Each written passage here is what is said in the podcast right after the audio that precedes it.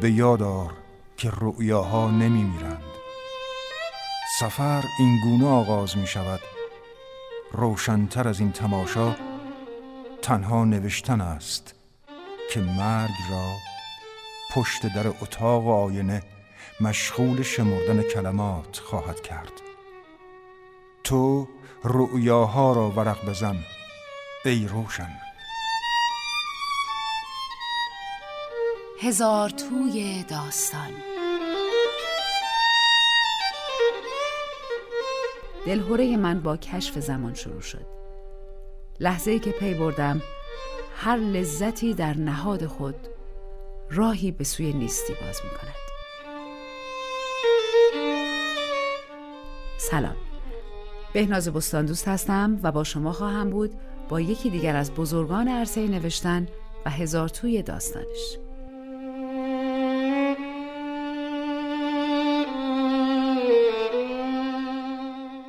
امشب با هم از نویسنده فرانسوی رومانیایی اوژن یونسکو خواهیم شنید. نویسنده بی تکرار که از اصلی ترین چهره های تئاتر آوانگارد در فرانسه و البته جهان به شمار میره.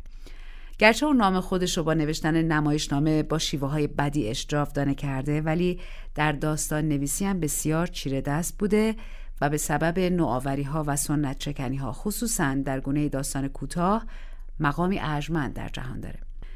نخستین داستان بلند اون مرد تنها که در سال 1973 انتشار یافت با اقبال فراوانی مواجه شد در حقیقت اوژن یونسکو بسیاری از نمایشنامه‌هاش رو نخست به صورت داستان کوتاه نوشته و بعد اونها رو به صورت نمایشنامه درآورده. اون همواره در آثارش با دیدی انتقادی به مسائل اجتماعی و سیاسی زمانش پرداخته. یونسکو در دوران پربار نویسندگیش جوایز بسیاری از جشنواره‌های معتبر کسب کرد و از دانشگاه نیویورک دکترای افتخاری گرفت و در سال 1970 به عضویت فرهنگستان فرانسه درآمد.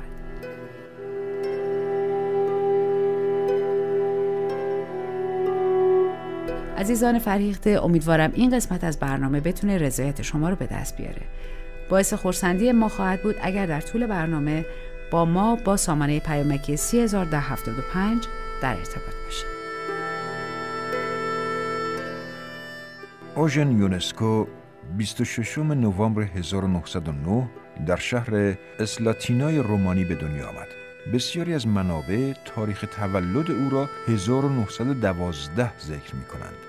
این خطا ناشی از علاقه مفرت یونسکو به نویسنده نامدار رومانیایی کاراگیال برمیگردد چرا که یونسکو دوست داشت تاریخ تولدش با سالمرگ نویسنده محبوبش یکی باشد پدرش یک کارمند رومانیایی و ارتودکس مادرش زنی فرانسوی و پروتستان بود شاید همین اختلافات فرهنگی و مذهبی باعث شد تا نهایتا آن دو از یکدیگر جدا شوند و این ناسازگاری ها شرایط نابسامانی را برای کودکی یونسکو رقم زند.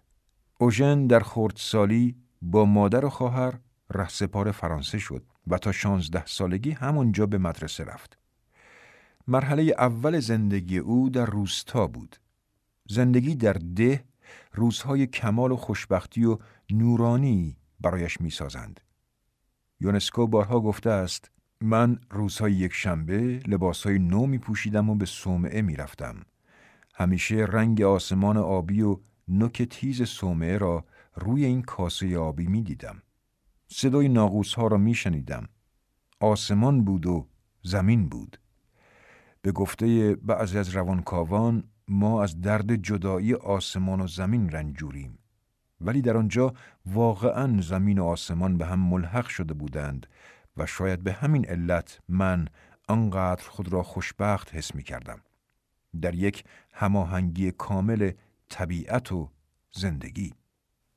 بعد از جدایی پدر و مادرش در سال 1925 به همراه پدرش روانه رومانی شد و به کالج ملی ساوای مقدس رفت. در سال 1928 وارد دانشگاه بخارست شد و در رشته ادبیات فرانسه به تحصیل پرداخت و بعد از پنج سال تحصیل در آن دانشگاه به عنوان معلم فرانسه مشغول به تدریس شد. در سال 1936 با رودیکا بوریلیانو ازدواج کرد. حاصل این ازدواج یک دختر است که یونسکو برای او تعدادی داستان کوتاه غیر متعارف نوشته است. در سال 1938 یونسکو تصمیم گرفت برای تکمیل رساله دکترای خود همراه خانوادش به فرانسه بازگردد. اما با شروع جنگ جهانی دوم در سال 1939 به آزم شهر مارسی شد تا آنکه پس از پایان جنگ و آزادی فرانسه در سال 1944 مجددا به فرانسه بازگشت و برای همیشه در آنجا ماند. شوق نوشتن از کودکی در او موج می‌زده. یونسکو می‌گوید در سن یازده دوازده سالگی با مطالعه قلب ساده اثر فلوبر با دنیای ادب آشنا شدم و زیبایی کلام و سبک و کیفیت نوشته ادبی را کشف کردم. نویسندگانی که تجربه دلهوری مرا برای نوشتن تکمیل کرده اند در مرحله اول کافکاست. مسخ کافکا مرا دگرگون ساخت و من احساس گناه گناه کردن بیدلیل را کشف کردم و پی بردم که هر لحظه می تواند از فرد فرد ما هیولایی زاده شود شبیه نمایشنامه کرگدن نویسندگان کاملا متفاوت دیگری نیز در شخصیت من اثر گذاشتند. از جمله داستایفسکی و پروست که آنچه را که من حس می کردم و نمی توانستم بیان کنم بیان کرده بودند. ولی چرا از درام نویسان حرفی نمی‌زنم؟ شاید به این علت که احتیاجی به کشف تئاتر ندارم. تئاتر در وجودم است.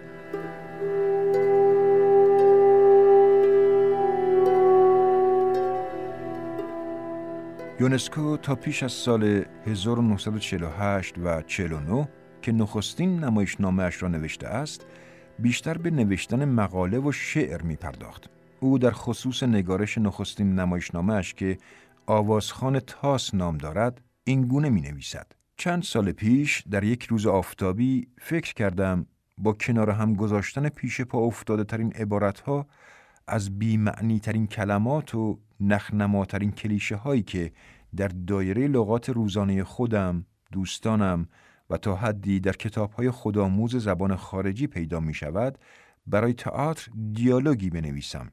آن ابتکار به دردسری بدون نتیجه بدل شد. زیرا بسیاری از کلمات مرده، بیروح و بیمعنا بودند. عبارت که در دیالوگ به کار گرفته شده بودند کلافم کرد. تقریبا به یک دلخوری و دلزدگی شدید و حتی افسردگی دچار شدم. اما دردسری بدون نتیجه که خودم برای خودم پیش آورده بودم دست آخر به نتیجه درخور رسید. این گونه که آن نوشته کاملا بر اثر یک تصادف به دست یک کارگردان جوان رسیده بود که گمان می برد آن نوشته قطعی تئاتری است و بر اساس آن می توان تئاتری اجرا کرد. هنگامی که این نمایشنامه که نام آوازخان تاس را بر آن گذاشتیم باعث خنده فراوان شد سخت تعجب کردم. زیرا گمان می کردم تراژدی زبان را نوشتم یونسکو بارها از اینکه برچسب خاصی بر آثارش بزنند اظهار ناخرسندی کرده است. اما این مخاطبان منتقدان تاریخ نویسان و نظریه پردازان ادبی که جایگاه و سبک هنرمندان را تعیین و تعریف می کنند و همینها یونسکو را پیشگام روی کردی تازه در نمایشنامه نویسی معرفی می کنند که به تئاتر ابزورد مشهور است. شاید به دلیل آنکه یونسکو و بکت نخستین کسانی بودند که شروع به بیان استراب و دقدقه های انسان عصر مدرن با زبانی متفاوت کردند. یونسکو را نمی‌توان در ردیف نویسندگانی به شمار آورد که پوچی و معنا باختگی را پایان سرنوشتی میانگارند که برای بشر رقم خورده است. زیرا او بیهودگی را به مسابه ابزاری برای اعلام خطر به قشرهای متفاوت جوامع بشری که به طرق گوناگون استثمار می‌شوند به کار می‌گیرد. یونسکو رو در رو شدن با پوچی را راهی برای از میان برداشتن آن می‌داند و خواست او این است که ما به جای آنکه بیهودگی را پذیرا شویم باید برای از میان برداشتن آن به مبارزه برخیزیم. نه آنکه دست روی دست بگذاریم و منتظر بمانیم تا منجلاب بیهودگی ما را نیز در خود فرو کشد. شک نیست که غرض یونسکو از نوشتن نمایشنامه هایش این نیست که نتیجه نقل کرده باشد یا از تماشاگر انتظار داشته باشد که با این احساس تئاتر را ترک کند که راه حل مسئله مورد بحث پیش پایش گذاشته شده و او اکنون می‌تواند با خیال آسوده و رضایت خاطر به خانش بازگردد بلکه هدف اصلی او این است که نوشته هایش آینه تمام نمای ابتزال ها، بیعدالتی ها، نابرابری ها، بینظمی ها و جنایت های عصر حاضر باشد.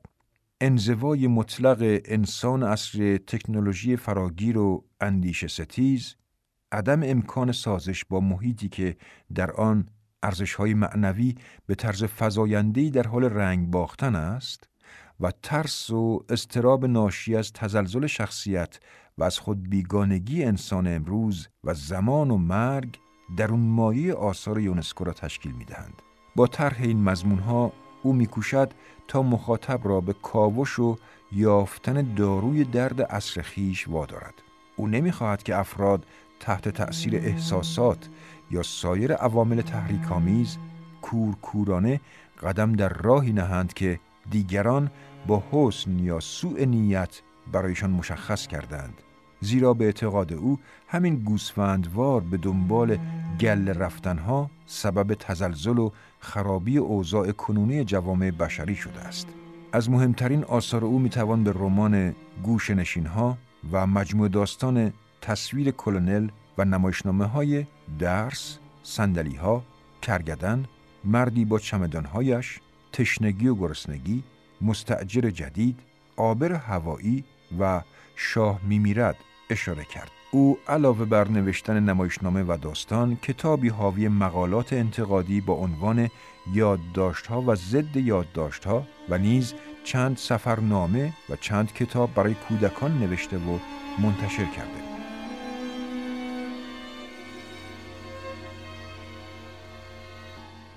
با هم داستان کرگدنها که بعدها نمایش تأثیر گذار کرگدنهایش را بر اساس آن نوشت میشنویم.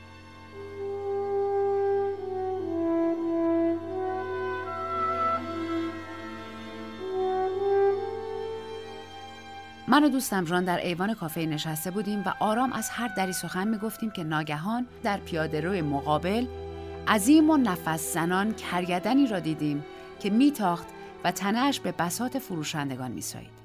رهگذران به سرعت خود را از مسیر او کنار میکشیدند تا راه را برایش باز کنند. زنی از وحشت نره کشید و سبد از دستش افتاد. چند تن از رهگذران خود را به داخل دکانها پرت کردند. این همه به سرعت برق گذشت. رهگذران از پناهگاه ها بیرون آمدند. گروههایی را تشکیل دادند. به دنبال کرگدن که دیگر دور شده بود نگریستند. درباره ماجرا بحث کردند. سپس متفرق شدند.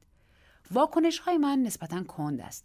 فقط تصویر یک حیوان درنده دونده در ذهنم نقش بست بیان که اهمیت فوق‌العاده‌ای به آن بدهم. وانگهی آن روز صبح احساس خستگی می کردم و دهانم بر اثر نوشخاری شب پیش تلخ بود. سال روز تولد یکی از دوستانم را جشن گرفته بودیم. ژان جز جمع نبود و از این رو لحظه اول حیرت که گذشت شگفت زده گفت کرگدن تو شهره؟ عجیب نیست؟ نباید اجازه بدن گفتم آره فکرشو نکرده بودم. خطرناکه. گفت باید به مقامات شهرداری شکایت کنیم. گفتم شاید از باغ وش فرا کرده باشه. جواب داد خواب دیدی؟ از قرن دوازدهم که تا اون حیوونا رو قلاقم کرد دیگه باغ تو شهر ما نمونده. گفتم پس شاید از سیرک اومده باشه. گفت چه سیرکی؟ شهرداری به چادرنشینا اجازه اقامت نمیده. از بچگی ما حتی یه نفرشون از این طرفا رد نشده. خمیازه ای کشیدم گفتم شاید از اون موقع یکیشون تو بیشه های باطلاقی قایم شده بوده. گفت الکل مغزتو داغون کرده. این طرفا بیشه های باطلاقی کجا بود؟ گفتم پس شاید خودش رو زیر یه قلب سنگی چیزی مخفی کرده بوده. شاید روی شاخه درختی لونه کرده بوده. گفت تو با این حرفات داری حوصله منو سر می‌بری. نمی‌تونی یکم جدی باشی؟ گفتم عصبانی نشو جان. ما که نباید سر این حیوان با همدیگه دعوا کنیم. موضوع رو عوض کردیم و درباره آفتاب و باران که در نواحی ما بسیار کم میبارد و درباره لزوم استفاده از ابرهای مصنوعی و درباره مسائل روزمره لاینحل دیگر حرف زدیم. از یکدیگر جدا شدیم. یک شنبه بود. رفتم خوابیدم و تمام روز را خواب بودم. این یک شنبه هم مثل یک شنبه های دیگر به هدر رفت. صبح دوشنبه به اداره رفتم و جدا تصمیم گرفتم که دیگر هرگز به خصوص روزهای شنبه چیزی ننوشم تا روزهای یک شنبه به هدر نرود. آخر من فقط یک روز در هفته آزاد بودم و سه هفته تعطیلی تابستانی داشتم. به جای نوشیدن و گیج شدن و بیمار شدن بهتر نبود که سرخوش و تردماغ باشم و لحظه های کوتاه آزادیم را به طرز عاقلانه ای بگذرانم. مثلا به دیدن موزه ها بروم مجله های ادبی بخوانم سخنرانی بشنوم. و به جای اینکه موجودیم را صرف نوشیدن کنم آیا پسندیده تر نبود که بلیت تئاتر بخرم و به تماشای نمایشنامه های جالب توجه بروم؟ من از تئاتر پیشرو که این همه حرفش را می‌زنند قافل بودم و هیچ کدام از نمایش های اوژن یونسکو را ندیده بودم. یا باید همین امروز نوگرا بشوم یا دیگر هیچ وقت.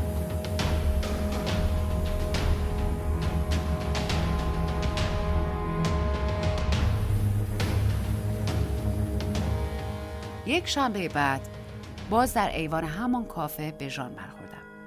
در حالی که به او دست می‌دادم گفتم من به قولم وفا کردم. پرسید چه قولی داده بودیم قولی که به خودم داده بودم. من عهد کردم ذوقم و پرورش بدم ذهنم و فرهیخته کنم. امروز فکرم روشنه. بعد از ظهرم می‌خوام برم موزه شهرداری. شبم تئاتر. با من میای ژان ژان پاسخ داد. خدا کنه این فکر دووم داشته باشه. آه من نمی‌تونم همرات بیام. باید برای دیدن یکی از دوستان برم کافه. گفتم با حالا شما داری سرمشق بد به بقیه میدی؟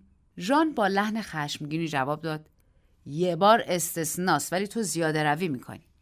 بحث ما داشت به جاهای باریک می‌کشید که ناگهان قررش رعداسایی شنیدیم و صدای شتابنده سم حیوانی وحشی همراه با فریادهای مردم و معموی گربه برخواست و همان دم در پیاده مقابل به سرعت برق جسه کرگدنی که نفیر می‌کشید و به تاخت می‌رفت پیدا و ناپیدا شد. لحظه بعد زنی که لاشه بیشکلی را در بغل گرفته بود حق کنان به خیابان دوید و شیون کنان گفت گربم گربم و زیر گرفت گربم و کرد مردم دور زن بیچاره جمع شدند و با صدای بلند گفتند بدبختی رو ببینا حیوان زبون بسته. من و ژان برخواستیم و به جمع دور کنندگان زن بینوا پیوستیم. من که نمی‌دانستم چطور او را تسلی بدهم احمقانه گفتم آه خب همه گربه ها فانی هن. عطار یادآوری کرد هفته پیشم از جلوی دکون من رد شد. ژان با لحن قاطعی گفت این همون نبود. کرگدن هفته پیش دو تا شاخ روی بینیش بود. کرگدن آسیایی بود در حالی که کرگدن این هفته یه شاخ داشت. کرگدن آفریقایی بود. من کلافه شدم گفتم مزخرف نگو. چطور تونستی شاخاشو تشخیص بدی؟ حیوان انقدر سریع رفت که ما به زور خودش رو دیدیم. تو چطور فرصت داشتی شاخاشو بشماری ژان با خشونت جواب داد مغز منو که بخار الکل نگرفته ذهن من روشنه زود حساب می‌کنم. اه آخه سرش پایین بود می‌رفت. برای همین شاخش بهتر دیده می‌شد. ژان تو خیلی پرمدعایی. کرگدن آسیایی که یه شاخ روی بینیش داره. کرگدن آفریقایی که دو شاخ داره. اشتباه می‌کنی؟ برعکسه. می‌خوای شرط ببندیم ژان؟ من با تو شرط نمیبندم. و در حالی که از فرط خشم سرخ شده بود فریاد کشید. اصلا اون دو شاخ روی سر خودته ای بدبخت آسیایی. من من شاخ ندارم هیچ وقتم شاخ نخواهم داشت. من آسیایی نیستم. وانگهی. آسیایی هم آدمن مثل همه مردم. ژان که از خود بیخود شده بود فریاد زد. اونا زردن! پشت به من کرد و با قدم های بلند ناسزاگویان دور شد. خودم را آدم مسحکی حس کردم. حق بود ملایم تر باشم و با او مخالفت نکنم. من که می‌دانستم ژان تحمل ندارد و کوچکترین ناملایمتی کف لبش میآورد. تنها عیب او همین بود اما دل مهربانی داشت و کمک های بیشماری به من کرده بود. چند نفری که آنجا جمع بودند و به حرفهای ما گوش می‌دادند گربه له شده زن بینوا را از یاد بردند. دور من جمع شده بودند و بحث می‌کردند. بعضی می‌گفتند که کرگدن آسیایی تک شاخ است و حق را به من می‌دادند و بعضی به عکس بر این عقیده بودند که کرگدن تک شاخ مال آفریقاست و حق را به ژان می‌دادند. آقایی با کلاه حسیری، سبیل کوچک، عینک بیدسته، کله مخصوص اهل منطق که تا آن وقت در کناری ایستاده بود و حرف نمی‌زد وارد بحث شد. موضوع این نیست. بس درباره مسئله بود که شما از اون دور افتادین. اول سوال کردین که آیا کرگدن امروز همون کرگدن یک شنبه پیش بود یا نه؟ باید اینو جواب داد. ممکنه شما دو بار یک کرگدن رو دیده باشید که یک شاخ داشته. همونطور که ممکنه شما دو بار یک کرگدن رو دیده باشید که دو تا شاخ داشته. اصلا ممکنه یه بار یک کرگدن رو با یه شاخ و بار دیگه یک کرگدن دیگر رو با یه شاخ دیگه دیده باشین. یا یه بار یک کرگدن رو با دو تا شاخ بار دیگه یک کرگدن دیگر رو با دو تا شاخ دیگه دیده باشین. اگه بار اول کرگدنی رو با دو شاخ و بار دوم کرگدنی رو با یک شاخ دیده باشید بازم قضیه حل نمیشه. ممکنه تو عرض همین هفته ای که گذشت یکی از شاخهای کرگدن افتاده باشه و کرگدن امروز همون کرگدن هفته پیش باشه. ممکن هم هست که دو کرگدن دو شاخ هر دو یکی از شاخهای خودشون از دست داده باشن. اگه بتونید ثابت کنید که بار اول یک کرگدن یک شاخ چه آسیایی چه آفریقایی دیدین و امروز یک کرگدن دو شاخ چه آفریقایی چه آسیایی در این صورت می‌تونیم نتیجه بگیریم که ما دو کرگدن مختلف دیدیم. چون بعیده که شاخ دومی در ظرف چند روز به نفع مشهودی روی بینی کرگدن در بیاد و موجب تبدیل کرگدن آسیایی یا آفریقایی به کرگدن آفریقایی یا آسیایی بشه. این امر مطلقا ممکن نیست. چون موجود واحد نمی‌تونه در دو مکان مختلف متولد بشه. خواه در لحظه واحد و خواه در دو لحظه مختلف. گفتم به نظر من واضح و روشنه جز اینکه مسئله رو حل نمی‌کنه. آن آقای محترم با قیافه کارشناسانه لبخندی زد و گفت البته که حل می‌کنه منتها مسئله به نحو صحیح مطرح شده اینجوری. عطار که طبعی صدایی داشت و در بند منطق نبود به میان پرید و گفت موضوع اینم نیست. آیا می‌تونیم بپذیریم که در مقابل چشممون گربه هامون و کرگدن های دو شاخ یا یک شاخ حالا آسیایی یا آفریقایی زنده زنده له کنن؟ مردم هیجان زده گفتن حق داره صحیحه. ما نمی‌تونیم اجازه بدیم که گربه هامونو کرگدنی یا اصلا چیز دیگه ای زیر بگیره. عطار با حرکتی نمایشی زن بینوای گریان را نشان داد که لاشه بیشکل و خونالود حیوانی را که زمانی گربهش بود همچنان در بغل داشت. فردا در روزنامه ها در ستون مخصوص گربه های له شده خبر مرگ آن حیوان بیچاره را که زیر پاهای یک ستبر پوست له شده بود در دو سطر نوشته ولی توضیح دیگری نداده بودند.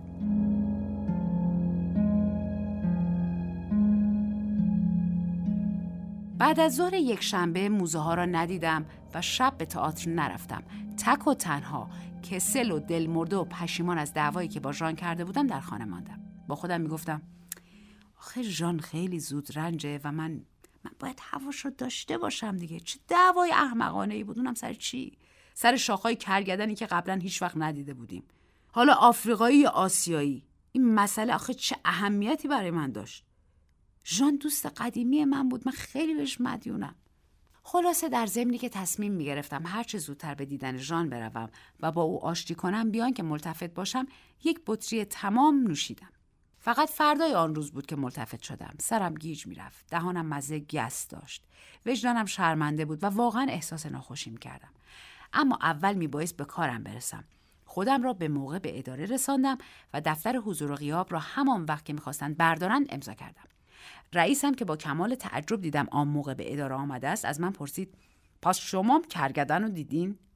در حالی که کتم را در می آوردم تا کت کهنه کارم را که آسینهایش ساییده شده بود بپوشم گفتم البته که دیدم دیزی خانم ماشین نویس هیجان زده گفت نگفتم اونم کرگدن یه شاخ دیزی دیزی چه زیبا بود و چقدر هم من از او خوشم می آمد.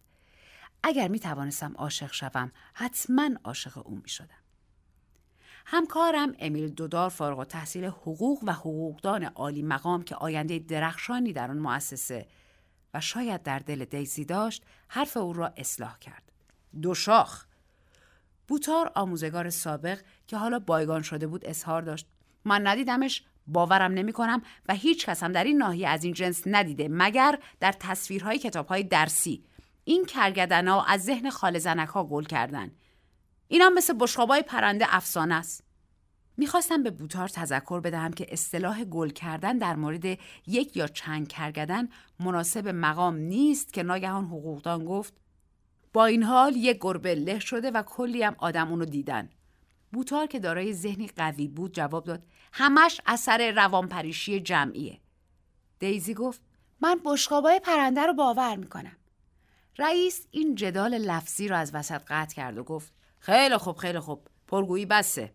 کرگدن بوده یا نبوده بشقاب پرنده بوده یا نبوده باید کار پیش بره. خانم ماشین نویس شروع به ماشین نویسی کرد. من پشت میزم نشستم و در کاغذهایم غرق شدم. امیل دودار به کار تصحیح نمونه های چاپی تفسیر یک ماده قانون درباره تشدید مجازات میخارگی پرداخت. رئیس هم در را به هم کوبید و به اتاق خود رفت. بوتار خطاب به دودار پرخوش کنان گفت این تحمیق توده هاست. تبلیغ شماست که این شایعات را رواج میدین. من مداخله کردم. تبلیغات نیست. دیزی هم حرف مرا تایید کرد. من خودم دیدم. دودار به بوتار گفت حرفای شما خنده داره. تبلیغات به چه منظوری؟ خودتون بهتر می‌دونین. قیافه حق به جانب نگیرین. به هر حال بنده مزدور اجانب نیستم. بوتار مشتش را روی میز کوبید و گفت این توهینه. ناگهان رئیس به اتاق سرک کشید و گفت آقای بف امروز نیومده. من گفتم آره نیومده. رئیس گفت کارش داشتم. خبر داده که مریضه اگه این وضع ادامه پیدا کنه مجبورم اخراجش کنم. اولین بار نبود که رئیس درباره همکارمان چنین تهدیدهایی به زبان می آورد. رئیس به دنبال سخن خود گفت کسی کلید کشوی میز اونو داره. درست در همین لحظه بانو بف وارد شد. وحشت زده به نظر می رسید خواهش می‌کنم شوهر منو ببخشید. برای تعطیلات آخر هفته پیش خانوادش رفته اونجا مریض شده. بفرمایید اینم تلگرافش. امیدواره که چهارشنبه بتونه برگرده. با لیوان آب به من میدین با یه صندلی؟ این را گفت و افتاد روی صندلی. رئیس گفت البته اسباب تاسفه اما این دلیل نمیشه که شما اینجوری سراسیمه بشین. بانو بف با لکنت زبان گفت آخه آخه یک یک کرگدن از خونه تا اینجا منو تعقیب می‌کرد. من پرسیدم کرگدن یه شاخ بود یا دو شاخ؟ بوتار به صدای بلند گفت حرفای شما خنده داره. بانو بف کوشش بسیار کرد تا توانست توضیح بدهد. حالمون پایین توی راه رو وایستاده انگار می‌خواد از پله ها بیاد بالا. در همان لحظه صدای مهیبی برخاست. ظاهرا پله ها زیر فشار سنگینی فرو میریخت. شتابان به بیرون دویدیم و دیدیم که فلواقع میان تل آوار کرگدنی با سری رو به پایین و قرش های وحشت زده و وحشتزا به دور خود میچرخید. من توانستم ببینم که دو شاخ دارد. گفتم این کرگدن آفریقاییه. نه خدای آسیاییه. آشفتگی ذهن من به حدی بود که دیگر نمی‌دانستم آیا وجود دو شاخ نشانه کرگدن آسیایی یا آفریقایی است و یا برعکس وجود یک شاخ نشانه کرگدن آفریقایی یا آسیایی است و یا برعکس وجود دو... خلاصه دچار پریشانی ذهنی شده بودم و در همان حال بوتار نگاه غضبآلودی به دودار انداخت و گفت این توطعه شرماوریه و مثل اینکه پشت میز سخنرانی ایستاده باشد انگشت خود را به سوی حقوقدان دراز کرد و افزود زیر سر شماست. حقوقدان در جواب گفت زیر سر خودتونه. دیزی که بیهوده میکوشید تا آنها را ساکت کند گفت اه آروم باشین حالا وقتش نیست. رئیس گفت خوب چند بار از مدیر کل تقاضا کرده باشم که به جای این پلکان پوسیده کرم خورده یه پلکان سیمانی به ما بدن. می‌دونستم اینجوری میشه. دیزی به تنه گفت طبق معمول. حالا چطوری باید بریم پایین؟ رئیس فرصت نکرد تا خودی نشان بدهد. بانوبف که از چند لحظه پیش کرگدن را که پایین پای ما به دور خودش میچرخی تماشا می‌کرد ناگهان فریاد وحشتناکی برآورد و گفت این شوهر منه! بف! بف بیچاره من چه بلایی سرت اومده؟ کرگدن یا به عبارت دیگر همان آقای بف با قرشی هم خشن و هم مهرامیز جواب او را داد. بوتار دستها را بالا برده بود و میخروشید. این دیوونگی محضه. چه جامعه ای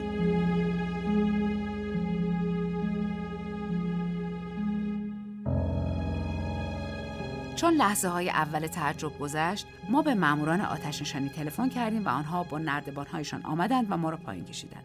بانو بف گرچه از این کار من اش کرده بودیم بر پشت همسرش سوار شد و به سوی مقر خانوادگی خود رفت. این می توانست دلیلی برای گرفتن طلاق باشد. از چه کسی؟ اما او ترجیح می‌داد که شوهرش را در آن وضع حال تنها نگذارد. ما همه برای خوردن نهار به کافه کوچکی رفتیم و آنجا شنیدیم که چند کرگدن در چند گوشه شهر دیده شدند. بعضی می‌گفتند هفت تا، بعضی می‌گفتند هفته و بعضی می‌گفتند سی و دو. بوتار در مقابل چنین شهادت های دیگر نمی‌توانست بداهت وجود کرگدن را انکار کند اما مدعی بود که می‌داند تکلیفش چیست و یک روز آن را به ما خواهد گفت او از چون و چرای امور و از جزئیات پشت پرده و از اسم و رسم مسئولان این ماجرا و از مقصود و معنای این تحریکات خبر داشت. البته بعد از ظهر نمی‌شد به اداره رفت و میبایست منتظر ماند تا پلکان را تعمیر کند. از این فرصت استفاده کردم تا سری به ژان بزنم بلکه با او آشتی کنم. خوابیده بود. گفت حالم خیلی خوش نیست. گفتم می‌دونی ژان حق با هر دوی ما بود. تو شهر هم کرگدن های دو شاخ هست هم کرگدن های یک شاخ این که اینا از کجا آمدن مهم نیست مهم به نظر من وجود خود کرگدنه ژان بیان که به حرف من گوش بدهد تکرار می‌کرد حالم هیچ خوش نیست حالم هیچ خوش نیست چت شده یه یکم تب دارم سرمم درد می‌کنه در حقیقت پیشانیش بود که درد می‌کرد می‌گفت حتما به یه جایی خورده اتفاقا نوک یک دومل از بالای بینیش بیرون زده بود و رنگش تیره مایل به سبز و صدایش دورگه شده بود. گلو درد می‌کنه ژان شاید آنژین باشه. نبزش را گرفتم. ضربان آن منظم بود. گفتم مسلما چیز مهمی نیست. یه چند روز استراحت می‌کنی خوب میشی. دکتر رفتی؟ پیش از رها کردن مچش متوجه شدم که رکایش متورم و برجسته شده است. بیشتر دقت کردم و دیدم نه فقط رک ها درست شده است بلکه پوست اطراف آنها دارد به طور محسوسی تغییر رنگ می‌دهد و سفت می شود. در دل گفتم شاید وضع وخیمتر از اون باشه که من فکر می کردم. گفتم باید دکتر خبر کرد. با صدای زمختی گفت توی لباسم احساس ناراحتی می کنم. حالا تحمل پیشامم هم ندارم. ژان پوست شما شبیه چرم شده. سپس خیره به او نگاه کردم و گفتم خبر داری چی به سر بفومد؟ کرگدن شده خب حالا که چی چه عیبی داره؟ کرگدن ها مخلوقاتی مثل ما هستن مثل خود ما حق زندگی دارن خب به شرطی که زندگی ما رو تباه نکنن تو متوجه تفاوت طرز تفکر هستی؟ تو فکر می‌کنی طرز تفکر ما خیلی بهتره؟ خب نه اما ما اخلاقای خاص خودمون رو داریم که به نظر من با اخلاق این حیوونا ناسازگار باشه. ما فلسفه و نظام ارزش های والایی داریم. انسانیت قدیمی شده. تو تو آدم احساساتی مسکی هستی مزخرف میگی. جان عزیزم شنیدن چنین حرفایی از شما بعیده. مگه عقل از سرت پریده؟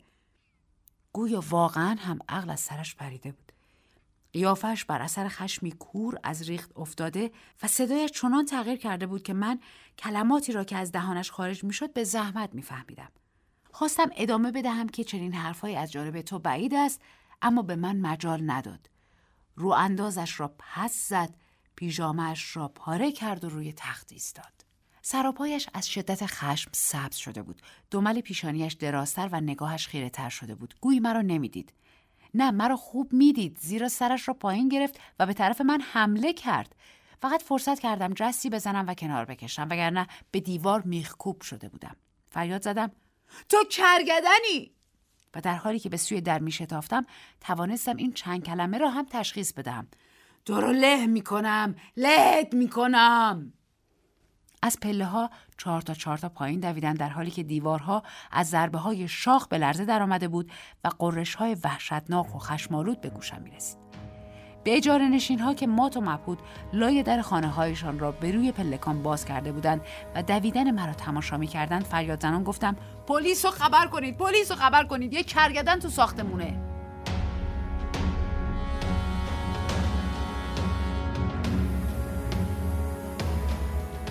وقتی به طبقه همکف رسیدم با زحمت بسیار توانستم خودم را از حمله کرگدنی که از اتاق سرایدار خارج شده بود و به طرف من میدوید نجات بدهم. تا بالاخره از پا و از نفس افتاده خیس عرق خود را به خیابان رساندم. خوشبختانه گوشه پیاده رو نیمکتی بود و من روی آن نشستم. هنوز نفسم جا نیامده بود که ناگهان گله کرگدن دیدم که شتابان از خیابان پایین می آمدند و تازان به من نزدیک می شدند. کاش دست کم از وسط خیابان می‌رفتند اما نه عده آنها به قدری بود که نمی توانستند در سواره رو بگنجند و به پیاده رو تجاوز می کردند. از نیمکت بلند شدم و خود را به دیواری چسباندم. ها نفیر زنان و قرش کنان از کنار من گذشتند و مرا در ابری از غبار گرفتند. وقتی که دور شدن دیگر نتوانستم روی نیمکت بنشینم. نیمکت را خرد کرده بودند و لاشه آن پاره پاره بر سنگ فرش افتاده بود. از زیر این همه هیجان نتوانستم کمر راست کنم و ناچار چند روزی در خانه افتادم. دیزی به دیدنم می آمد و تحولاتی را که رخ می‌داد برایم نقل می کرد. اول رئیس اداره کرگدن شده بود. بوتار از عمل او سخت براشفته بود اما خودش هم 24 ساعت بعد کرگدن شده بود. آخرین کلمات انسانیش این بود. باید هم رنگ جماعت شد. از تغییر وضع بوتار با وجود ظاهر محکمش تعجب نکردم. آنچه باعث تعجبم شد تغییر حالت رئیس بود. البته دگرگونی او غیر ارادی بود اما به نیروی مقاومت او امید بیشتری می‌رفت. دیزی به من خبر داد که دودار هم تغییر شکل داده است و نیز یکی از پسرموهای خودش را که من نمیشناختم. اشخاص دیگری هم از دوستان مشترک یا از ناآشنایان تغییر کرده بودند. دیزی گفت عدهشون خیلی زیاده. شاید هم یه چهارم جمعیت شهر باشن. گفتم با این همه هنوز در اقلیتن. دیزی آهی کشید و گفت با این ترتیب که پیش میره زیاد طول نمی‌کشه. وجود گله های کرگدن که در معابر شهر میتاختند امری عادی بود که دیگر باعث تعجب کسی نمی‌شد. رهگذران از سر راه آنها کنار میکشیدند و سپس گردش خود را از سر می‌گرفتند یا دنبال کارهایشان می‌رفتند. گویی که هیچ خبری نشده است. من بیهوده فریاد میکشیدم. مگه میشه کرگدن بود؟ قابل تصور نیست! از حیات ها از خانه ها حتی از پنجره ها دسته دسته کرگدن بیرون می آمد و به جمع دیگر کرگدن ها می پیوست. زمانی رسید که اولیای امور خواستند آنها را در محوطه های وسیع اسکان دهند. اما جمعیت حمایت حیوانات بنابر دلایل انسانی با این کار مخالفت کرد.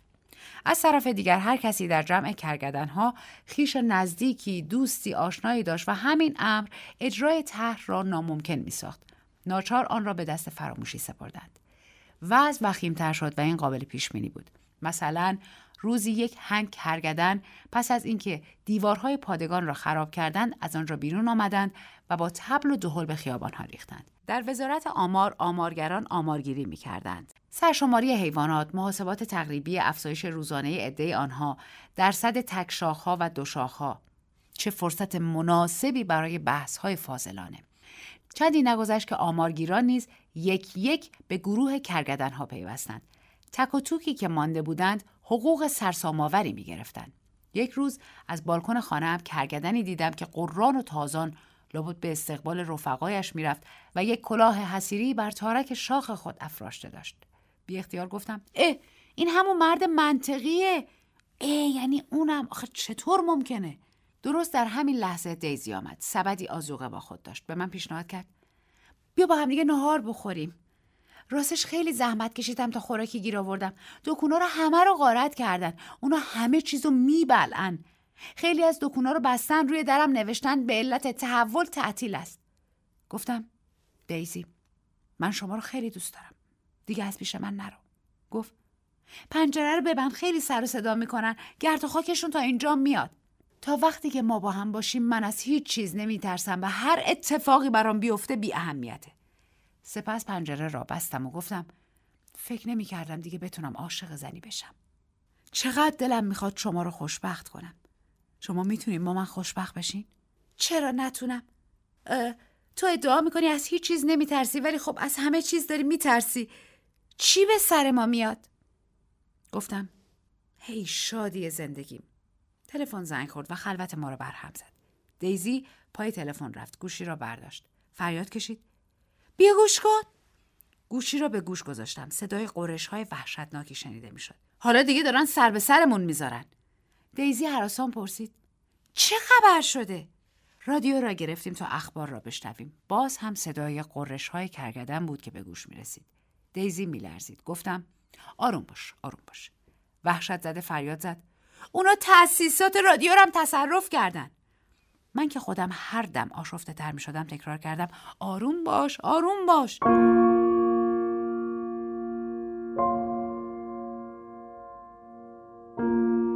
فردا در خیابانها کرگدن بود که از همه سو می دوید. می‌شد ساعتها تماشا کرد و مطمئن بود که احتمال دیدن حتی یک موجود بشری در میان نیست. خانه ما زیر سم همسایه های سه تبر پوستمان میلرزید. دیزی گفت هرچه بادا بود دیگه چیکار میشه کرد؟ همه دیوونه شدن. دنیا مریض شده. خب ما که نمی‌تونیم اونا رو معالجه کنیم. دیگه حرف هیچ کس هم نمیشه فهمید. تو می‌فهمی چی میگن؟ خب باید باید سعی کنیم ذهنیتشون رو تعبیر کنیم. باید زبونشون رو یاد بگیریم. اونا زبون ندارن. تو چه می‌دونی؟ گوش کن دیزی گوش کن. ما ازدواج می‌کنیم بچه دار میشیم. بچه های ما هم بچه دار میشن. البته خیلی طول می‌کشه اما ما دو نفری می‌تونیم جامعه بشری رو از نو بسازیم. اگه یکم همت کنیم. دیزی گفت من نمی‌خوام بچه دار بشم. گفتم پس چطور می‌خوای دنیا رو نجات بدی؟ گفت اصلا شاید خود ما رو باید نجات داد. شاید غیر طبیعی ما باشیم. مگه از نوع ما کسی دیگه یا تو می‌بینی؟ دیزی! من حاضر نیستم همچین حرفایی از تو بشنوم. نومیدانه به اون نگریستم. ادامه دادم. حق با ماست دیزی حق با ماست. من مطمئنم. چه ادعایی؟ اصلا دلیل منطقی وجود نداره. حق با دنیاست نه با من و تو. چرا دیزی؟ حق با منه. دلیلش هم اینه که تو حرف منو می‌فهمی و من تو رو اونقدر که مردی بتونه زنی رو دوست داشته باشه دوست دارم. گفت من یکم شرم دارم از اون چی که تو اسمشو عشق می‌ذاری. عشق اصلا یه مرزه با این نیروی فوقالعاده که از این موجودات بلند میشه قابل مقایسه نیست. من که چنته استدلالم ته کشیده بود کشیده ای به صورت او زدم و گفتم نیرو می‌خوای؟ اینم نیرو. و بعد در حالی که او گریه می‌کرد گفتم من از مبارزه دست نمی‌کشم. من میدون و خالی نمی‌کنم. دیزی از جا برخواست و گفت منم تا آخرین نفس همراه تو مقاومت می‌کنم. نتوانست به قولش وفا کند. افسرده شده بود و روز به روز تحلیل می‌رفت. یک روز صبح که بیدار شدم دیدم نیست. بیان که کلمه ای برایم بنویسد از پیش من رفته بود. و از برای من به واقع کلمه تحمل ناپذیر شد. تقصیر خودم بود که دیزی رفته بود. چه بلایی بر سرش آمده بود. باز هم بار یک گناه دیگر بر دوشم. هیچ کس نبود تا برای بازیافتن او کمکم کند. بدترین مصیبت ها در نظرم مجسم می شد و خود را مسئول می دانستم. و از همه سو قررش آنها، تاخت و تاز آنها، گرد و خاک آنها بود. بیهوده میکوشیدم تا به اتاقم پناه ببرم و پمه در گوشم بگذارم. شب آنها را در خواب می دیدم. هیچ چاره نبود جز اینکه آنها را متقاعد کنم ولی به چه چیز تحول که برگشت پذیر نیست و برای متقاعد کردن آنها باید با آنها حرف زد برای اینکه آنها زبان مرا که خودم هم داشتم فراموش می کردم دوباره بیاموزند اول می بایست من زبان آنها را بیاموزم. من قرشی را از قرش دیگر و کرگدنی را از کرگدن دیگر تمیز نمی دادم. یک روز که در آینه نگاه می کردم دیدم چهرم دراز و زشت شده است. احتیاج به یک و بلکه دو شاخ داشتم تا بتوانم قیافه وارفته را سر و صورتی بدهم. و نکند که به قول دیزی اصلا حق با آنها باشد. من از غافل عقب افتاده بودم و زیر پایم خالی شده بود. پی بردم که قررش آنها گرچه اندکی خشن است خالی از لطف و جاذبه هم نیست. تا هنوز وقت نگذشته بود میبایست این نکته را در نظر بگیرم. سعی کردم که قرشی برآورم اما صدایم چه ضعیف بود و فاقد صلابت. چون سعی بیشتری می‌کردم فقط به زوزه کشیدن میافتادم. زوزه کشیدن غیر از قریدن است. بدیهی است که آدم نباید همیشه دنبال روی جریانات باشد و باید تازگی و اسارت خود را حفظ کند. با این حال هر چیز برای خود جایی دارد. البته باید غیر از دیگران بود. اما باید با دیگران هم بود. من دیگر مشابهتی با هیچ کس و هیچ چیز نداشتم جز با عکس های کهنه قدیمی که دیگر با زنده ها مناسبتی نداشتند. هر روز صبح دستهایم را نگاه می کردم به امید اینکه شاید پوست آنها در خواب سفت شده باشد. اما پوست آنها شل بود.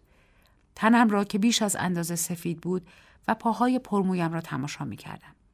ای کاش که آن پوست سفت و آن رنگ یشمی فاخر و آن برهنگی شایسته و بیموی آنها را من هم می داشتم. روز به روز وجدانم شرمنده تر و معذب تر می شد. خودم را افریتی می دیدم. افسوس. من هرگز کرگدن نخواهم شد. من دیگر نمی توانستم عوض شوم. دیگر جرأت نکردم به خودم نگاه کنم. از خودم شرم داشتم و با این همه نمی توانستم نه نمی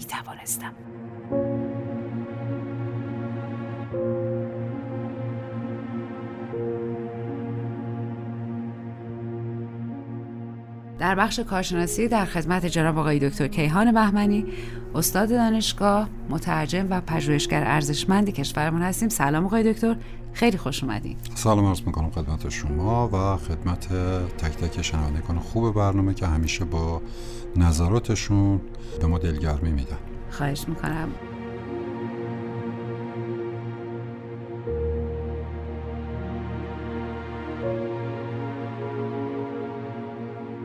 بریم سراغ اوژن یونسکو که یکی از سردمداران تئاتر ابزورده. اینکه یونسکو معمولا نمایشنامه هاشو بر اساس داستان های کوتاهش می نوشته دستمایه‌ای شد که در هزار توی داستان به داستان کرگدن بپردازیم که یکی از نمایشنامه های مشهورش هم بر اساس این داستان نوشته.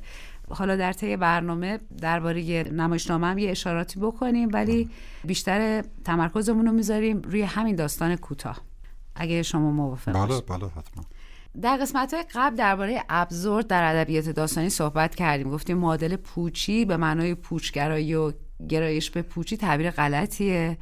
گفتیم که ادبیات ابزورد تلاش داره پوچی و معنا باختگی رو که معمولا در پی از دست دادن هویت فردی برای انسان در عصر ما پیش اومده به نمایش بذاره.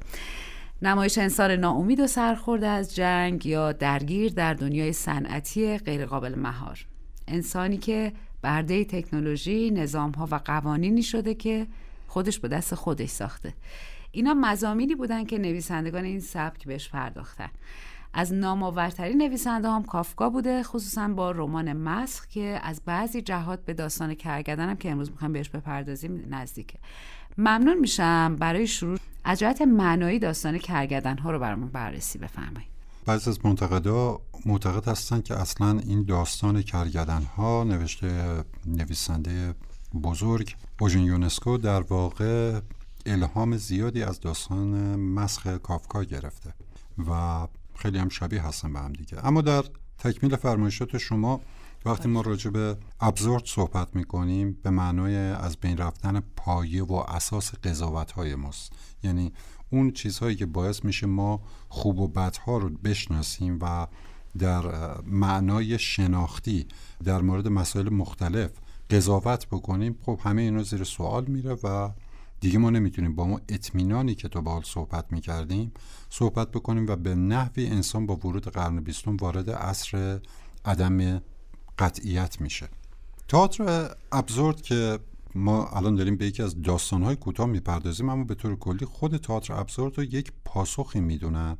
به نوعی از نمایشنامه که در قرن 19 هم بیشتر رواج داشت نمایشنامه های اخلاق گرایی بود که در اون زمان وجود داشت نمایشنامه هایی که خیلی به سمت احساسات کشیده می شدن و تئاتر ابسورد در واقع اومد که جوابی بده به اون نوع از نمایشنامه نویسی چون در انتهای قرن 19 هم واقعا دیگه اون خوشبینی که وجود داشت خب مثل قبل وجود نداشت. بنابراین انگار که این جنبش در ادبیات به وجود اومد تا یک پاسخی باشه برای اون اخلاق گرایی و بگه که با توجه به اینکه در جهان به خصوص در ابتدای قرن بیستم تمام اون شاکله های اجتماعی و سیاسی و اقتصادی و از همه نظر دچار یک حالتی از فروپاشیدگی شده بودن که در نهایت هم منجر به دو جنگ جهانی شد در دنیا.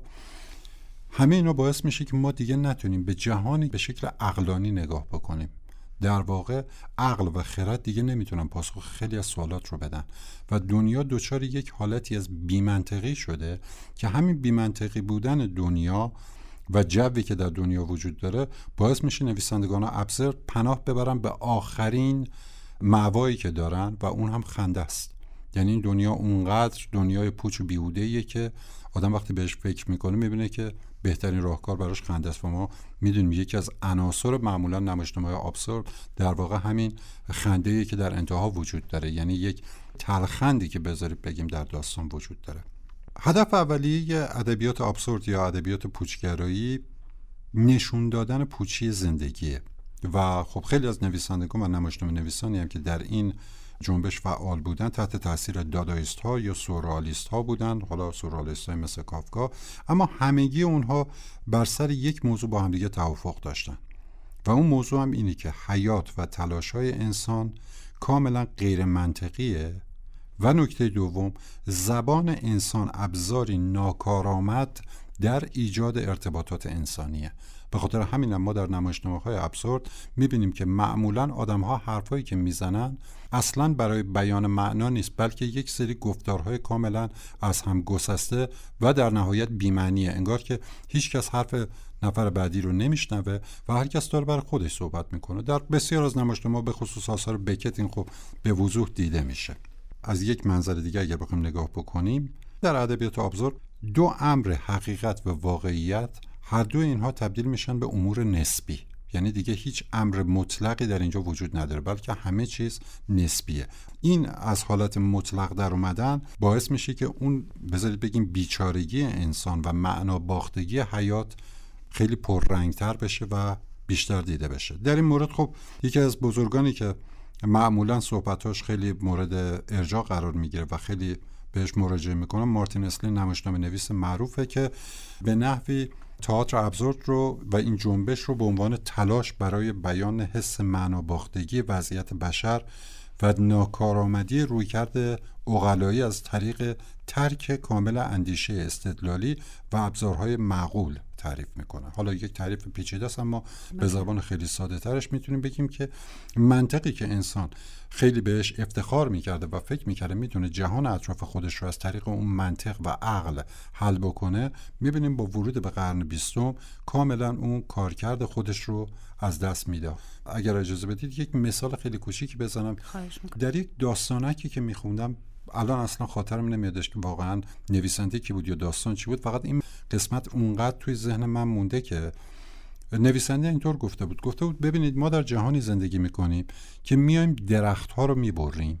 بعد به جای اون درخت ها یک مؤسساتی رو به نام بیمارستان روانی می‌سازیم.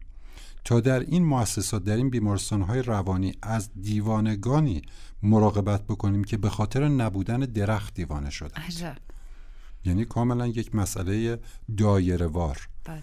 به قول معروف که خیلی هم این مثال ها زیاد گفته میشه هر روز داریم مسیر خودمون رو به سمت کرات دیگه هموارتر می‌کنیم و سفر به کرات دیگر رو آسونتر می‌کنیم. در عین حال هر روزی که میگذره رفتن به خونه همسایه‌مون مشکلتر میشه برامون. این تناقضات باعث میشه که ما بفهمیم. اون اقلانیتی که ما فکر می‌کردیم می‌تونه پاسخی باشه به پرسش های ما در باره این جهان کاملا با شکست مواجه شده و تئاتر ابسورد اومده دقیقا روی همین نکته دست گذاشته درسته.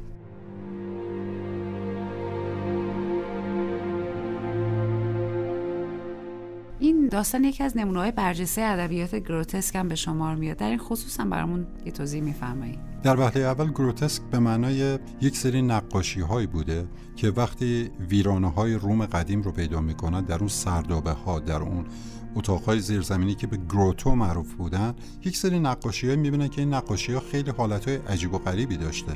مثلا سر انسان بوده با بدن حیوان یا یک سری عجایب پردازی ها یکی از ترجمه هایی که برای واژه گروتسک میارن همین عجایب پردازیه. یک سری اشکال عجیب و غریبی بوده که در این حال اون تقارن های خودشون رو هم داشتن و خیلی زیبا هم بودن. در ادبیات زمانی که نویسنده از بذار بگیم هر عنصر تحریف شده زشت غیر عادی خیالی یا باور نکردنی در آثار خودش استفاده می‌کنه این رو معمولا نسبت میدن به همین ادبیات گروتسک. انگار که چیزهایی در کنار هم که قرار گرفتن که خیلی عجیب و غریب هستن و این عجیب و غریب بودن به حدی است که ما وقتی داستانی رو می‌خونیم که جزء همین ادبیات گروتسک طبقه بندی میشه متوجه این عجیب و غریب بودن میشیم و بالاخره خواننده درک می‌کنه که حتما یک مسئله پشت این قضیه وجود داره این حالا از نظر معنای این کلمه هست و اینکه پرداختن به این عناصری که خیلی غیر عادی هستن باور نکردنی هم. همه اینا در نهایت هم همین عوامل منجر میشه به حالتی از تنز و اون چیزی که ما بهش میگیم مسخرگی و در این داستان هم می‌بینیم اتفاق اصلی که رخ میده که آدم ها تبدیل میشن به کرگدن خب این خودش واقعا چیز عجیب و غریبی یعنی وقتی ما نگاه می‌کنیم نمیگیم رالیزم جادویی. اینجا میگیم نه. یک سری اتفاقات عجیب یک سری فانتزی های عجیبی داره رخ میده که در عین عجیب بودنشون خیلی هم مسخره هستند. در ماجیک ریالیزم ما معمولا این حالت مسخره بودن رو نداریم. اما در ادبیات گروتسک داریم. یعنی اون مسئله باعث یک نوع تنز هم در داستان میشه ببینید کرگدان ها با وجود اینکه نمایشنامه خیلی نمایشنامه فلسفی و سختیه اما یک جور تنز هم در خودش داره بله. و این مسخره بودن و تنز بودن به خاطر شرایط انسانه به خاطر وضعیت انسانه انگار به نحوی داره باساب میده اون وضعیت مسخره که ما در این جهان درش گرفتار شدیم درسته همون بحثی که راجع به کرگدن آفریقایی یا آسیایی بله. میشه مثلا. بله. که البته این سوال من بود که حالا اصراری بوده روی آفریقا و آسیا. حالا گذشته از این که حالا اون بخش مسخرگیر هم داره خصوصا آقای منطقی که داره راجع بهش صحبت می‌کنه. خیلی نکته خوبی بود و حتما باعث مسئله اتفاق میفته برای خاطر اینکه به نحوی نویسنده می‌خواد بگه خیلی از آرگومنت ها و بحث هایی که ما از نظر علمی داریم اینها مسئله تکرار شونده هستن که فقط روی دور باطله. یعنی هیچ اهمیتی هم نداره. بخش اعظمی از علومی که در جهان داره تولید میشه راجع به مسائلی هستش که حالا دونستانش هم خیلی مهم نیست. صرف اینکه ما فکر بکنیم بحثی انجام میشه تحقیقاتی انجام میشه این دلیل نداره. حتما اون نتیجه هم که داره جنبه پراگماتیک یا کارکردی داره. نه خیلی از اینا هم هست می‌بینیم هیچ ارزشی هم نداره. درست مثل صحبتایی که بین این شخصیت ها داره. میشه حالا کرگدن آفریقایی باشه یا سیایی چه فرقی می‌کنه. هر چقدر هم آدم ها سعی بکنن رنگ منطقی بهش بزنن باز دلیل نمیشه که ماهیت غیر منطقی اون تغییر پیدا بکنه. بله.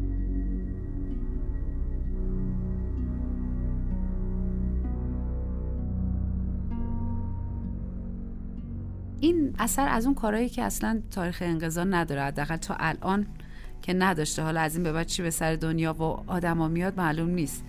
ولی تا این لحظه که همیشه تازه است. به نظرتون بهتر نیست با روی کرده نقد فرمالیستی بهش بپردازیم بدون در نظر گرفتن نویسنده و اصری که در اون میزیسته از این جهت بخوایم بررسیش کنیم؟ مثلا در مورد شخصیت ها اگر نکته هست بفرمایید. مسئله که نظر خود منو جلب کرد استفاده از اسم آقای بف به معنای گاف که خودش هم اولین کسیه که تبدیل به کرگدن میشه.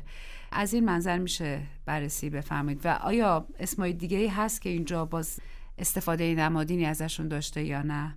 با نظرتون درباره اون نقد فرمالیستی کاملا موافقم. چون اگر ما بخوایم یک نگاه تاریخی به این داستان و نمایشنامه داشته باشیم. کاملا مشخصه که داستان کرگدن ها در واقع ظهور نازیسم در آلمان هست و اینکه چطور آدم ها یواش یواش اون خوی حیوانی رو پیدا می‌کنن و نازیسم چطور رشد پیدا می‌کنه و بعد اون قول هیتلر به وجود میاد و اتفاقات بعدی که باعث جنگ جهانی دوم میشه. اما اگر بخوایم از یک دیدگاه فرمالیستی بدون پرداختن به مسائل تاریخی و زمینه ها و بسترهای اجتماعی و تاریخی داستان به این قصه نگاه بکنیم بله داستان کاملا یک داستان تمثیلی هست و چون داستان تمثیلی استعاره‌های بسیاری هم درش استفاده شده از جمله از استعاره‌هایی که ما در این داستان داریم استعاره‌های اسمی هست بله. برای اینکه بعضی از شنوندگان ما شاید با این مسئله آشنا نباشن بحثی که ما در زبان انگلیسی تحت عنوان name metaphor به کار می‌بریم. یعنی نویسنده از اسمی استفاده می‌کنه که اون اسم به تنهایی کافی نیست. یعنی فقط شنیدن اون اسم کافی نیست بلکه ما باید مفهوم پشت اون اسم رو هم بدونیم که نمونه خیلی معروفش هم اسم هولدن کالفیلد در رمان معروف ناتور دشته. یا مثلا اصلا خود عنوان ناتور دشت. در این داستان کوتاه و نمایشنامه هم همینطور که شما فرمودید بله اسمها در بعضی مواقع کاملا نمادین هستن و استعاری هستن به خصوص در مورد اون شخصیتی که شما گفتید یا عنوان داستان اصلا کرگدن چرا کرگدن؟ چرا, حیوان دیگه نه؟ بله با بله. وجودی که هم حیوان وجود داره. کرگدن به واسطه اینکه خیلی می‌تونه اشاره بکنه به اون ذات و جنبه حیوانی بشر که دیگه هیچ پیوندی با اقلانیت نداره و کاملا از انسان به دوره و چون حیوانی هم هست که بازمونده دوران قدیم هستن. یعنی همه حیوانات دیگه عصر باستان از بین رفتن ولی کرگدن ها میلیون ها سالی که باقی موندن. بنابراین می‌تونه بگی که این خوی انسانی از میلیون ها سال قبل باقی مونده. از قدیم این حیوان بوده و هنوز که هنوز وجود داره و این اون جنبه حیوانی بشره.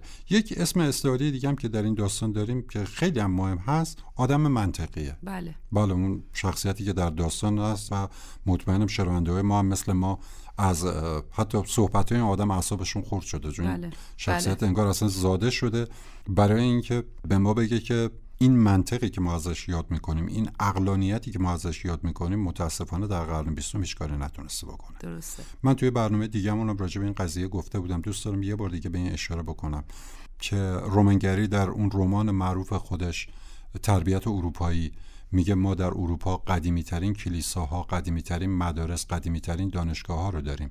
اما تمام اون چیزی که این قدیمی ترین کلیساها و مدارس و دانشگاه ها به ما یاد دادن اینه که چطور به مردی که دستاشو بستیم در یک چاله زانو زده از پشت سر شلیک کنیم.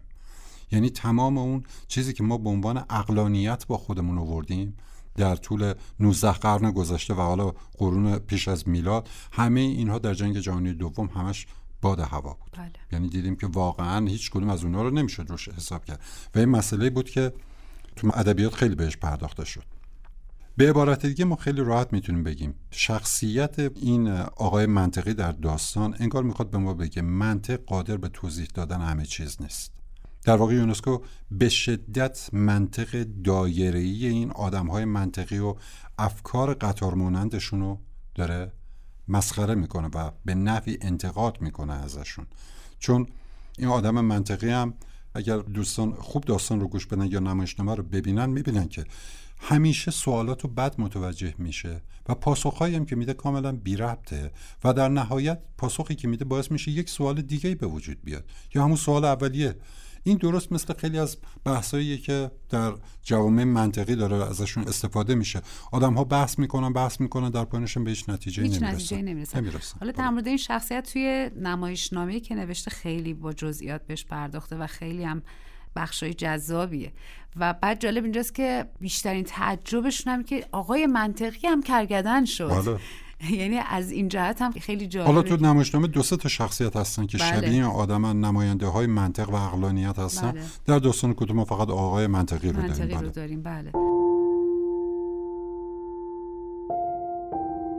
درباره شخصیت برانژه اگر امکانش هست برامون بیشتر توضیح بفرمایید که چرا یه آدم الکلی رو انتخاب کرده که مقاومت می‌خواد بکنه علیه کرگدن شدن تو این داستان البته یه نکته ای بود که ذهن آدم رو درگیر می‌کرد. پایان داستان خیلی گرفتار شک و دودلی شده بود اونم حتی. میگفتش که شاید این اشکال از منه. من متفاوتم و من باید همرنگ جماعت بشم که این همرنگ جماعت شدنم موتیفوار چند بار تکرار شد تو همین داستان کوتاه. البته نهایتا میگه من نمی‌تونم کرگدن بشم ولی در نمایشنامه حالا نمی‌دونم فرق ترجمه است یا نه توی نمایشنامه خیلی مشخصا میگه که من تسلیم نمیشم. اینجا میگه من نمی‌تونم. میگه من تسلیم نمیشم که اصلا شده یک سمبل. بله. این شخصیت برای مثال زدن به عنوان کسی که عضوی از گله نمیشه و همرنگ جماعت نمیشه. اگر بخوایم خیلی به زبان ساده صحبت بکنیم می‌تونیم بگیم که خب آدم رو نمیشه از رو ظاهرش شناخت و این نکته کلیدی داستان ماست. ببینید تنها مسخ واقعی که در این داستان رخ میده یعنی اون چیزی که ما به عنوان متامورفوسیس یا مسخ می‌شناسیم برای برانژه اتفاق میفته و این چه زمانی هست؟ برانژه در ابتدای داستان یک آدم کاملا بی هدف بی انگیزه است که مدام هم برای فرار از مسائل زندگی سراغ نوشیدن میره و یک آدمیه که ما به عنوان آدم منفی می‌شناسیم. در یک چنین جهان بیثباتی که در ادبیات ابسرد ما زیاد بهش برمیخوریم و اصلا صحبتش همینه که منطقی در جهان وجود نداره. تنها آدمی که به سمت خوبی ها حرکت می‌کنه و تا پایان داستان تبدیل میشه به یک قهرمان تبدیل میشه به یک چهره مقاوم که در برابر کرگدن شدن مقاومت می‌کنه همین برانش است بله. پس در حالی که کلیت داستان به این شکلی که اکثریت جامعه دارن به سمت کرگدن شدن میرن آدمی که ما در ابتدای داستان اصلا انتظارش رو نداریم درست مسیر عکس رو حرکت می‌کنه و این هم عدم قطعیته. یعنی شما اصلا به هیچ وجه نمی‌تونید آدم ها رو قضاوت بکنید و به هیچ وجه به زرس قاطع نمیشه گفتش. این مسئله حقیقت یا واقعیته؟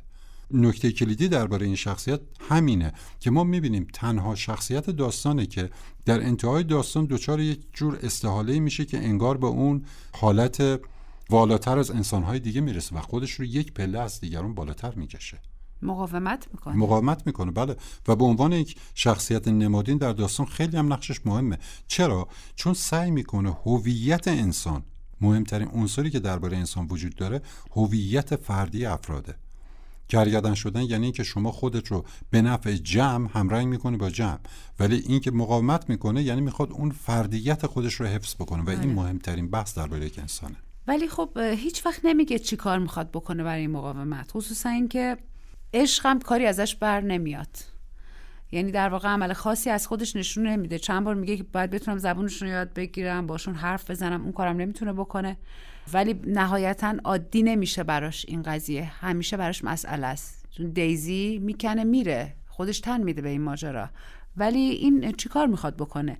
اتفاقا خیلی نکته خوبی رو اشاره کردید. برای خاطر اینکه این مسئله که مطرح کردید ما رو می‌بره به سمت یک مقوله دیگه. اونم اینه که ما باید تشخیص بدیم و فرق قائل بشیم بین دو نهله ادبی. اگر ما ادبیات ابسرد رو داشته باشیم در کنار اون ادبیات اگزیستانسیالیسم رو داریم. حالا تفاوت این دوتا چیه؟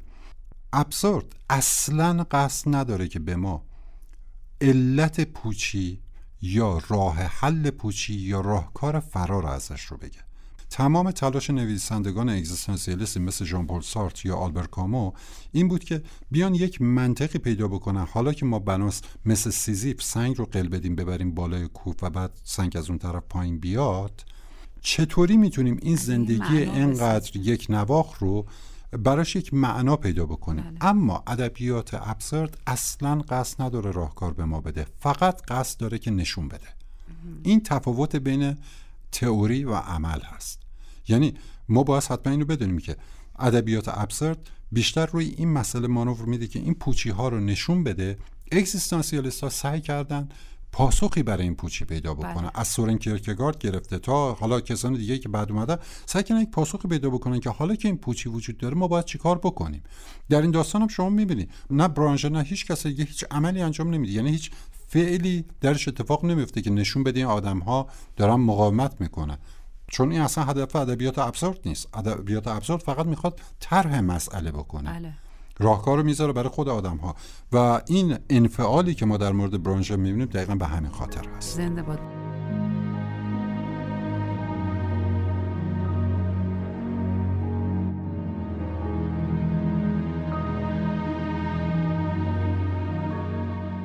من دوباره اشاره می‌کنم به اون بخشی که خودش حالا یه کوچولو می‌خواد یه راهکاری بده. اونجا که با دیزی صحبت می‌کنه میگه که ما باید دنیا رو نجات بدیم. ازش می‌خواد کنارش بمونه می‌خواد با عشقش دنیا رو نجات بده ولی دیزی هم می‌ذاره میره و احتمالا کرگده میشه. یعنی عشق هم نمی‌تونه ما رو نجات بده. در واقع عشق هم دووم نمیاره. درباره شخصیت دیزی هم نکته هست که بفرمایید دیزی هم در این داستان مثل برانژه در ظاهر نشون میده که انسانیت براش خیلی مهمه. اما در این حال مدام ما می‌بینیم که شخصیت هستش که برانژه رو داره تشویق می‌کنه به اینکه همین شیوهی که داری رو ادامه بدی و خیلی هم احساس گناه نکن از اینکه متفاوت هستی.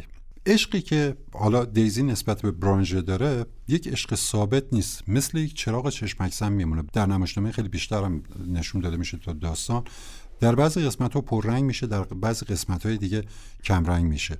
و بعد ما درباره این در یکی دیگه از داستانمون هم گفتیم به نحوی انگار این پیام رو در خودش داره که این عشق به یک انسان کافی نیست. برای اینکه شما عشق واقعی داشته باشی باید همه انسان ها رو دوست داشته باشی. بله. اما دیزی فاقد این حداقل انگیزه هست. یه همچین چیزی رو از خودش نشون نمیده. اون چیزی که ما در داستان می‌بینیم یک شخصیتی که در سطح باقی میمونه. و همه اتفاقات این رخ میده در همون سطح. ما هیچ اکت یا هیچ کنش فلسفی هم حتی از طرف این شخصیت نمی‌بینیم. بنابراین یک شخصیت مثل تمام کرگدن های دیگه. بله. یه نکته هم بود درباره شخصیت ژان. که کلی برانژر هم نصیحت می‌کنه. آخر سر می‌بینیم که خودش داره میره سراغ نوشخاری. درباره شخصیت ژان هم اگه میشه برامون توضیح بفرمایید. من فکر می‌کنم خانم بستاندوس حتی از شخصیت برانژه مهمتر شخصیت ژانه.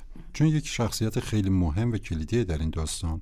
دوستانی که با اندیشه نیچه آشنا باشن می‌دونن که نیچه مفهومی داره تحت عنوان ابر انسان بله. انسانیه که حد اخلاقیات رو رد کرده و خودش رو به درجه بالاتر از اون رسونده. ژان هم مثل ابر انسان نیچه اعتقاد به اراده بشر و اعتقاد به عقل استدلالگر انسان داره. یعنی درست نقطه مقابل برانژ است. و بعد جالبه که کسی که با اون حالت انتقادآمیز در ابتدای داستان با برانژه برخورد می‌کنه و مدام اون رو انتقاد می‌کنه ازش و میگه رفتارهایی که دو دلیش کدوم درست نیست در نهایت این آدم تبدیل میشه به یک کرگدن بله. و این نشون میده که باز دوباره همون عدم قطعیته. نشون میده که کسانی که یک چنین ظاهری هم به خودشون می‌گیرن باز نمی‌تونیم راجبشون قضاوت بکنیم.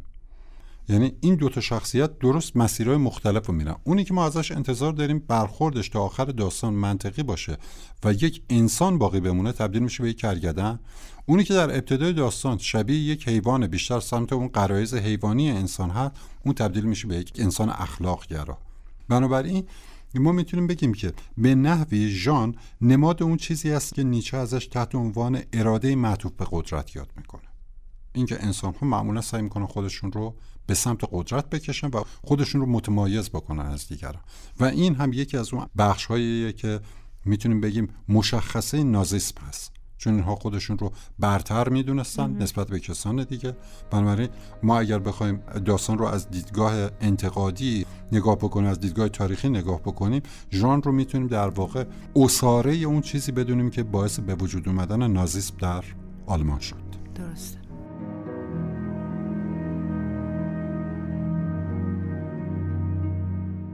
درباره نصر و دیالوگ نویسی در ادبیات ابزاردن برامون میفرمایید خصوصا در مورد یونسکو و این داستان.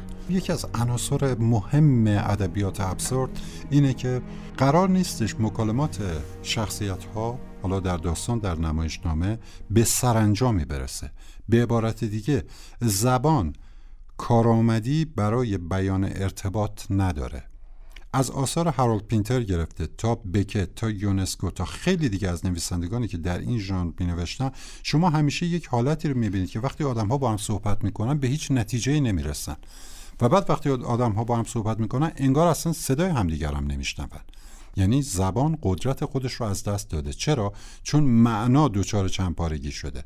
یعنی اگر یک زمانی من کلمه ای رو به کار می بردم و اون کلمه یک معنا داشت چون دیگه رابطه دال و مدلول بین کلمات از بین رفته در قرن بیستم به ویژه بعد از اینکه حالا اون مباحث پیش اومد در زبان شناسی و در خیلی جای دیگه انگار در ادبیات به این نتیجه برسن که ما آدم ها حرفایی که با هم دیگه می‌زنیم اصلا حرفای واقعی نیست. هیچ کدوم از این حرفایی که می‌زنیم منظور واقعی ما رو نمیرسونه. و چون منظور واقعی ما رو نمیرسونه مخاطب ما هم به حرف ما دیگه گوش نمیده. و حالا ما دو تا آدمی میشیم که انگار هر کدوممون داریم راجع به یک مقوله جداگونه صحبت می‌کنیم برای همینه که زبان هم دیگر نمی و باز این نتیجهش میشه عدم وجود ارتباطات انسانی.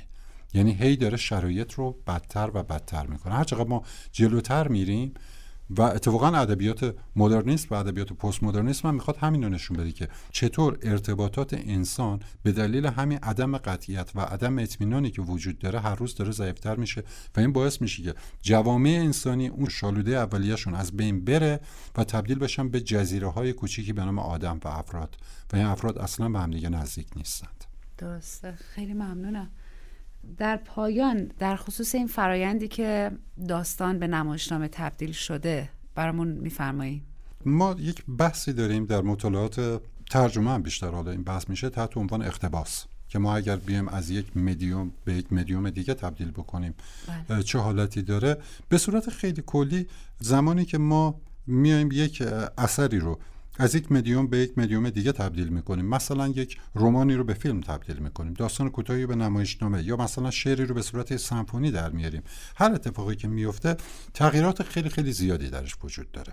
اما چون در اینجا نویسنده هر دو اثر یک نفر بوده بنابراین تنها اتفاقی که افتاده اینه که اندیشه ای که در داستان کوتاه وجود داشته در نمایشنامه بس پیدا کرده و به صورت کاملتر بیان شده بله. اون جزئیاتی که در نمایشنامه وجود داره خیلی هاشون اومده کمک بکنه که اون اندیشه که در پشت نمایشنامه وجود داره راحت تر بیان بشه یعنی اون داستان کوتاه هم زیبایی های خاص خودش رو داره به بله. عنوان یک داستان کوتاه خیلی از مسائلی که در نمایشنامه کرگدن ما می‌بینیم عینا در اونجا هم بله. نمود داره توی این داستان به خصوص دقیقا عین همه فقط هی جزئیات بیشتر بهش بله. شده دیگه نکته دیگه هست آقای دکتر فکر می‌کنم راجبش صحبت کردیم اما در مورد یونسکو هم باز تاکید می‌کنم که بهترین شیوه برای اینکه ما یونسکو رو و خیلی از نویسنده دیگر رو درک بکنیم اینه که همه آثارشون رو بخونیم. با آثار بله. هم آشنا بله. باشیم. بله. یعنی اگر که ما می‌خوایم کرگدن رو خوب متوجه بشیم بهتره که آوازخان و تاس رو هم بخونیم. بله.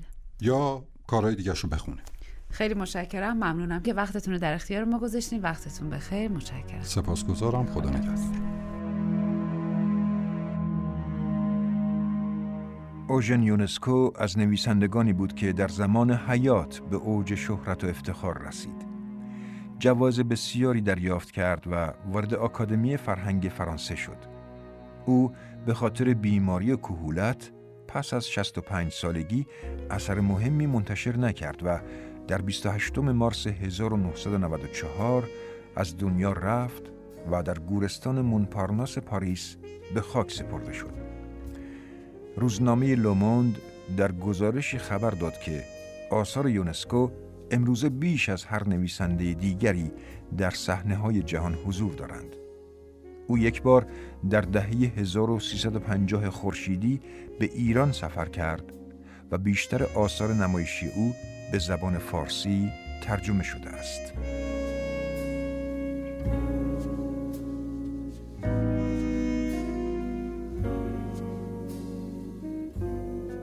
خیلی ممنونم که با این برنامه هم ما رو همراهی کردین. یادآوری می‌کنم شما از طریق بخش تعامل با برنامه صفحه هزار توی داستان در سایت رادیو نمایش می‌تونید با ما همراه باشید. با جمله از یونسکو این برنامه رو به پایان میرسونم.